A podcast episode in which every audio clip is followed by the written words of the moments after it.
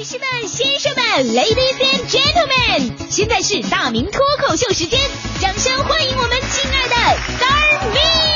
Star Me Talk Show。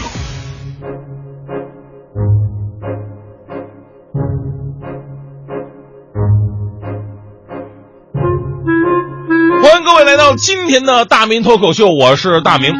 收音机前的各位朋友啊，不一定都有车，但是一定都打过车，见识过各种各样的的哥的姐。这每个人呢都不一样。那我在北京又发现了，咱们北京的的哥呀，搞文玩的特别的多。哎，有没有？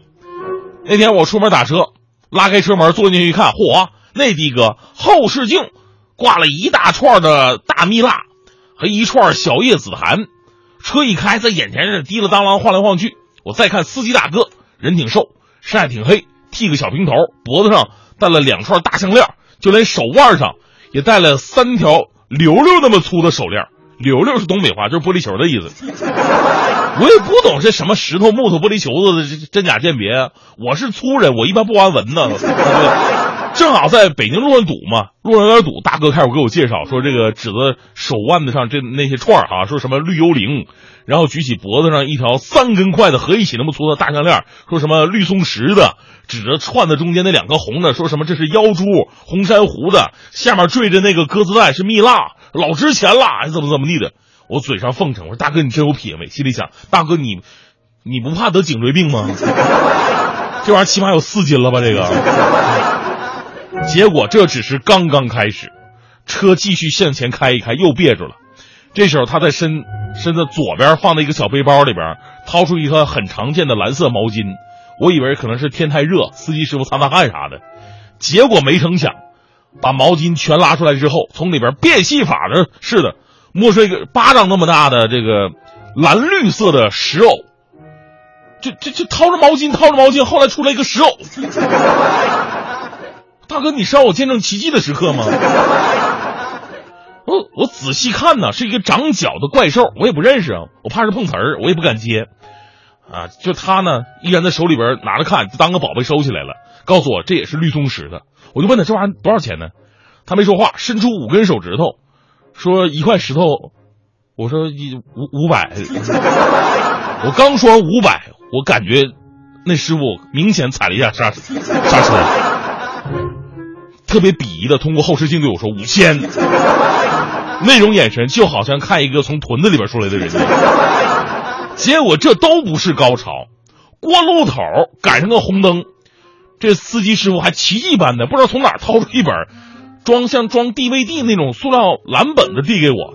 哎呀，我没法拒绝呀，我半信半疑接过来，封皮上写着“中国银元十大珍”之类的字样，限量一百册。翻开来一看。一页一页塑料里边都是封着各式各样的银元和图文简介，比方说有一页是光绪元宝，下面标注一八九八年铸造，还有什么钱币重量尺寸的数据，最显眼的就是那个估价人民币四零零零零零零，我数了一下六个零，四十万呢，所以我愈发相信这位大哥开出租只是为了兴趣。其实我特别还想问一个问题，就是大哥，如果是晚上，你还敢给我拿来看吗？其实说到这个奇葩的的哥的姐，每个人都遇到过，他们特别的可爱，也有点点让人心酸。因为出租车这个行业性质呢，跟他们就让他们跟普通人的生活是完全不一样的。我听说一个最惨的事儿，就有一家人，老公老婆全是开出租的，一辆车，老婆开白班，老公开夜班，俩人虽然是夫妻，天天见不着面。这家伙，男的回来，女的就走了；女的回来，男的赶紧接班，整的俩人跟初恋似的。除了刚接班那一刻呀，能眉来眼去一下，其他什么实质性的活动都进行不了。说到夜班司机更痛苦，夜班司机呢赚的能比白班他稍微多一点，但是他们承受的压力特别的大。一个是疲劳，你说大半夜的，人家抱媳妇睡觉，他们抱着方向盘到处找人，无论是生理和心理都不一样。另一个呢就是安全问题。很多司机师傅跟我说，说晚上最怕碰到抢劫的，一般碰到可疑的人物，他都不敢接活啊。你像我这样的又高又壮的，大半夜打车，司机师傅停下来都得先照亮照亮。我还听说以前在武汉，说为了要保护司机师傅的生命财产安全，要给每辆出租车里边配一把电棍。这个事儿当时引发了很大争议。你想啊啊，配一个电棍放在椅子下边，那司机师傅的安全是保住的，我们乘客呢，绕路也不敢多说一句，万一挨了一闷棍怎么办？是吧？所以这事儿到最后也就不了了之了。其实呢，我们说相互理解呀，才是最重要的。的哥的姐们真的很寂寞，所以上车的时候呢，碰到这些能侃善聊的司机啊，您就陪他唠唠，挺有意思的。有的时候还能长长见识。现在我跟你说，我一边上节目一边盘手串，我现在。出租车呢是一张城市的名片，我们在理顺出租车运营的时候呢，其实也要关心一下我们身边的这些的哥的姐们，除了心理，身体同样重要。由于长时间的工作。他们没有白领们正常上下班的作息时间，没有节假日和休息日，啊，那天刚才我们不是报的新闻吗？说什么现在白领带薪休假的落实率不到百分之五十，你要是放在出租车司机身上，他们带薪休假的可能是百分之零吧，啊，工作周期时间长，再给司机们通过综合分析体检结果就显示出来一个结果，大概有九成司机存在着亚健康的状态。的哥的姐们普遍反映就是工作很辛苦，睡眠不规律，尤其喝水非常少。正常人每天保证八杯水的饮用量，但是出租车司机呢，普遍每天只有一杯水的量，而且几乎不太吃水果。这也促使了出租车司机成为了缺水的重灾区。有人说了，那你你这可能意识不到，你多备几瓶水不得了吗？我跟你说，其实不是说没钱买水，那玩意儿不贵，只是司机啊担心喝多水容易上厕所耽误拉活儿。这是一个挺让人心酸的现象，不喝水憋尿，再加上长期保持坐姿不动，所以出租车司机真正做到了大会不发言，小会不发言，禽类先发言。难言之隐向谁去说？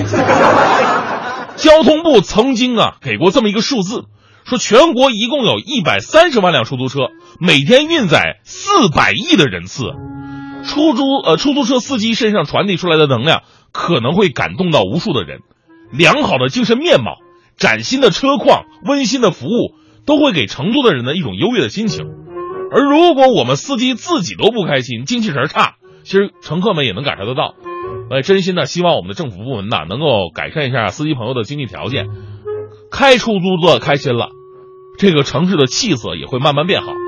你有的时候啊，我们说这个的哥的姐亲切，不仅仅他们光是司机。在车上跟我们聊天，是一个很好的车上的伴侣。哎，如果你有什么就是什么需要帮忙的事呢，司机朋友还可能是一个很好的助手。我有个特别感同身受的经历，我记得我有一天晚上啊，我在外喝多了啊，出来以后啊，我这五迷三道，我抱着大土哇哇吐啊，吐就不怎么不给大家形容了啊，这，哎，我就我就不行了。当时这时候旁边一个等活的的哥主动过来给我递水，让我漱口。啊，拿纸巾擦，还问我家住哪儿，把我拉上车。哎呀，我就迷迷糊糊上车，我就开始脱衣服。司机开了一会儿，看那后视镜，看不对，刚才这哥们儿穿的衣服不是黑色，怎么现在变肉色的了？还直颤在那儿啊！啊，仔细一看，我都光着了在那儿。司机回头说：“大哥，你没到家，这是车上。”哎呀！当时我一激灵啊，一看身上光着，我立马酒醒一半我说：“哎呀妈呀！我以为到家了呢。”师师傅，赶紧赶紧回刚才那酒吧，赶紧回去。司机一愣：“咋了？你还得喝呀？喝啥呀？刚才我把鞋脱外边了。”